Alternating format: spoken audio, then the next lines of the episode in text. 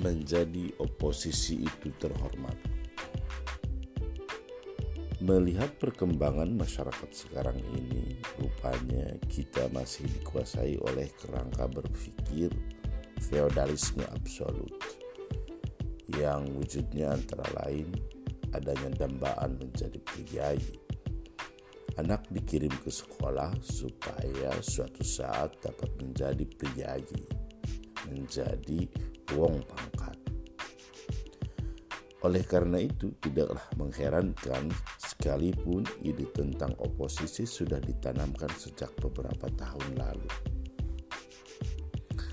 Tetapi ketika momen itu tiba, misalnya dalam sidang umum MPR yang lalu, tidak mendapat responsi yang wajar. Ternyata masih banyak orang yang ingin menjadi priayi, masuk kabinet, mendapat pangkat, dan seterusnya apalagi dalam keadaan di mana ada kesejajaran yang sangat mengkhawatirkan di negeri kita ini antara jabatan dan kekayaan.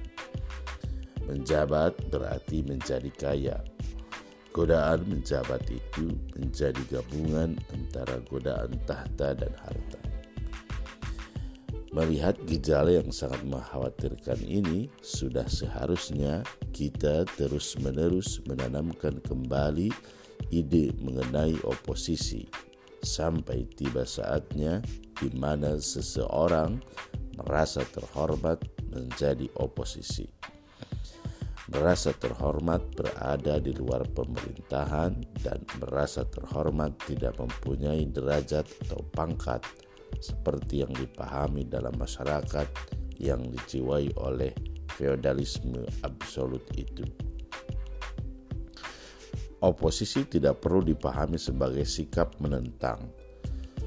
To oppose memang berarti menentang, sebab dalam oposisi kita ada pula segi to supportnya, sehingga dalam konteks politik oposisi lebih merupakan kekuatan penyeimbang, suatu check and balance yang bisa membuat perasaan-perasaan tersumbat tersalurkan